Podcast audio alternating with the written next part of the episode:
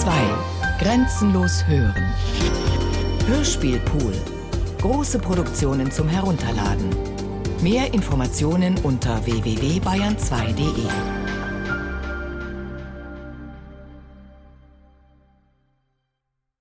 Was dieses Hörspiel, das Röcheln der Mona Lisa, zu sagen hat, sagt es selbst, und etwas darüber zu sagen wäre für den, der es hören wird, nicht mehr, sondern weniger.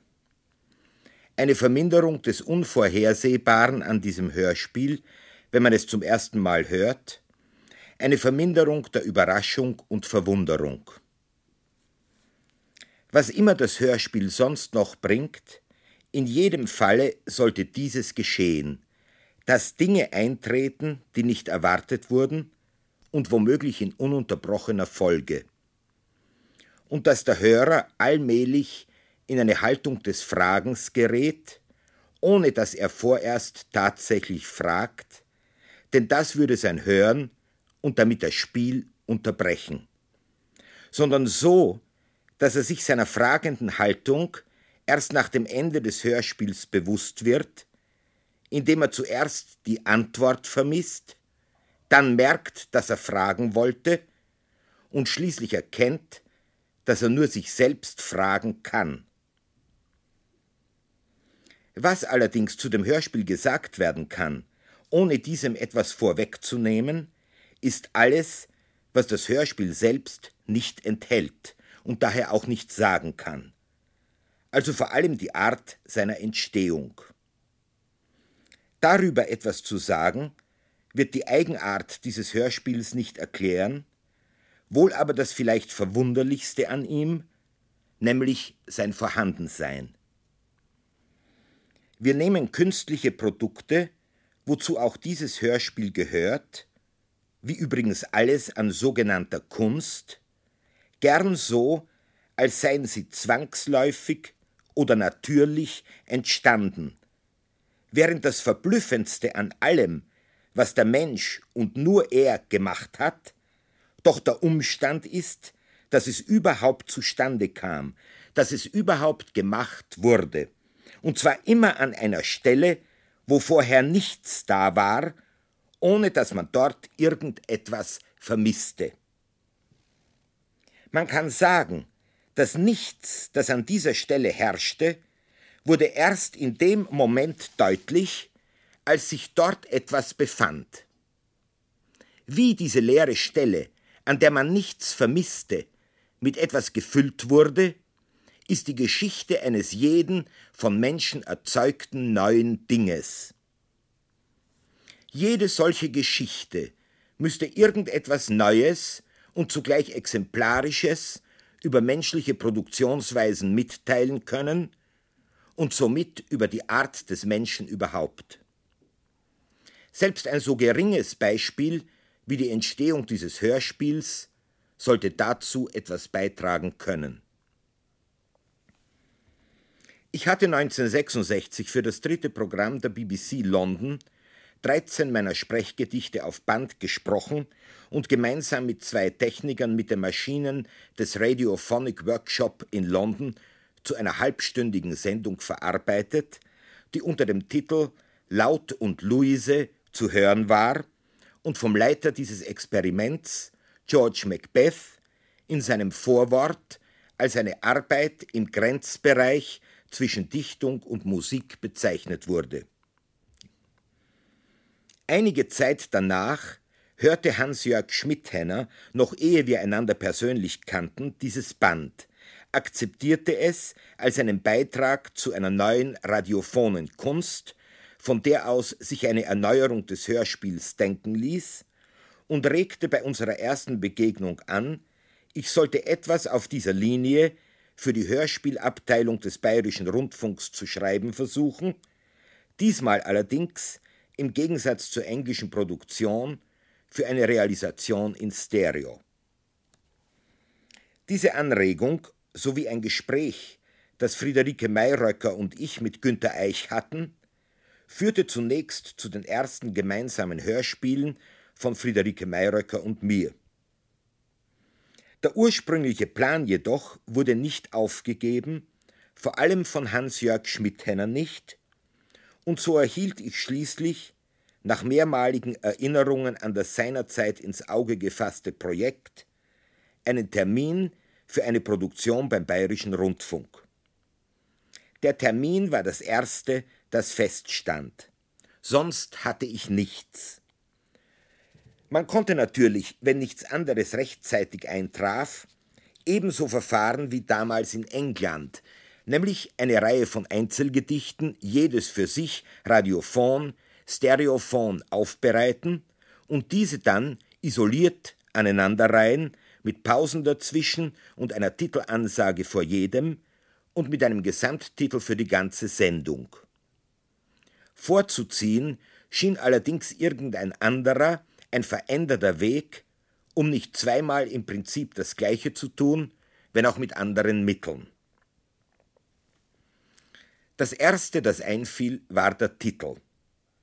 Benennung ist nur eine der Funktionen eines Titels und es gibt wichtigere.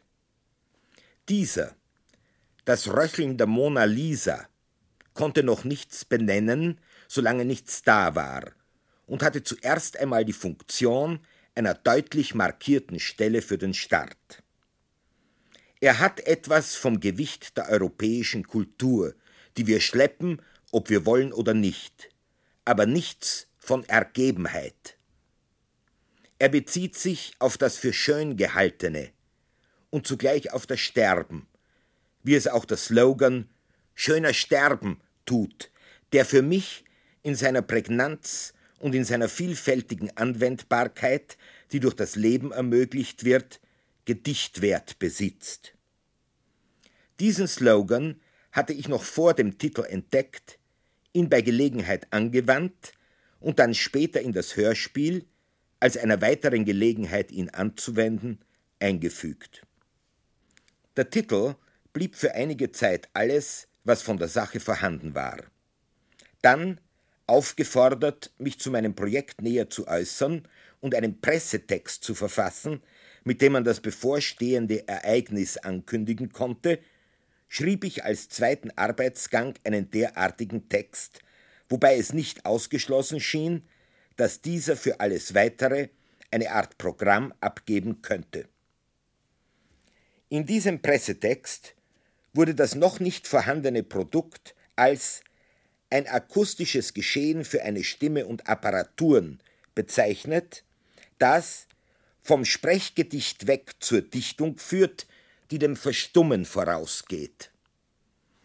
Dieses Verstummen kann man als ein anderes Wort für das Sterben nehmen oder darunter eine von Experten wiederholt konstatierte Tendenz moderner Lyrik verstehen oder darin einfach ein Zeichen meines Überdrusses an jeder weiteren Aufforderung sehen, meine Stimme zur Unterhaltung eines Publikums in den Dienst der Kunst zu stellen. Idealkondition heißt es im Pressetext weiter, womit die Idealkondition des Sprechers des akustischen Geschehens gemeint war, ist die Erkrankung der Sprech- und Atemorgane beziehungsweise die Störung des Sprechzentrums. Abweichungen von der Sprachnorm beschäftigten mich aus Lust an der Sache und auch an der Wirkung, die sich damit auf andere erzielen lässt, schon die längste Zeit. Auch der nächste Schritt, die Abweichung von der Sprechnorm, war schon vor Jahren erfolgt. Er ließ sich aber immer wieder tun, ohne dass es eine Wiederholung war, und hatte eine ganz andere Wirkung erweckte die Abweichung von der Sprachnorm oft Heiterkeit, so die Abweichung von der Sprechnorm fast immer Mitleid und Furcht. Die Arbeit mit solchen Mitteln zum künstlerischen Programm zu erheben, geschah nicht ohne vorangehende Erlebnisse. Der Kontakt mit am Kehlkopf Erkrankten bzw. Operierten sowie das Hören von Bandaufnahmen von Sprachabläufen Geisteskranker und Sprechgestörter spielten dabei eine Rolle. Ebenso der schon erwähnte Ärger über die Überbewertung der in jedem Augenblick von Niedergang und Tod bedrohten Stimme. Ausersehen zum Sprecher meines noch nicht vorhandenen Textes musste ich in der Pressenotiz einschränkend sagen. Nötigenfalls ist diese Bedingung auch unter Beihilfe technischer Apparaturen zu simulieren. Ich konnte nicht darauf zählen, dass die kurze Frist, die mir gesetzt war, bereits die teilweise Zerstörung meines Kehlkopfs oder die Störung meines Sprechzentrums mit einschloss. Als Dichtung der Sprachfetzen hieß es programmatisch weiter, der rasenden, wieder zerbrechenden Stimme ist ihr Gegenstück das Chaos des Sichtbaren im Blick ohne Fokus, die Kritzelei ihre bevorzugte Partitur. Dieser Satz, ebenso wie der akustische Ablauf, der dann tatsächlich zustande kam, hat mit der Existenz zu tun, hier und jetzt, und zwar mit meiner, von der ich weiß, dass sie nicht einzigartig ist, nicht einmalig, nicht meine allein. Jeder starrt vor sich ins Leere. Dann heißt es noch von Dichtung dieser Art. Sie erfasst Sprache als Körpergeräusch, verwirft die Idee des Konstruktiven und beseitigt das Possierliche aus der Dichtung. Unter dem Possierlichen ist gemeint, was allgemein als schön gilt. Mona Lisa. Nach diesem Programm musste die Durchführung nun so vor sich gehen, dass erst einmal die Idee des Konstruktiven dorthin verworfen wurde, von wo sie nicht wiederkehren würde, und dann die Absicht, überhaupt etwas zu tun, fallen gelassen. Dann, auf diese Weise frei, begann ich mit dem Text. Das geschah in bewährter Art mit dem Wühlen in Vorräten, den eigenen Büchern, den Manuskripten, den Abfallhaufen von Einfällen, Notizen und Gekritzeltem.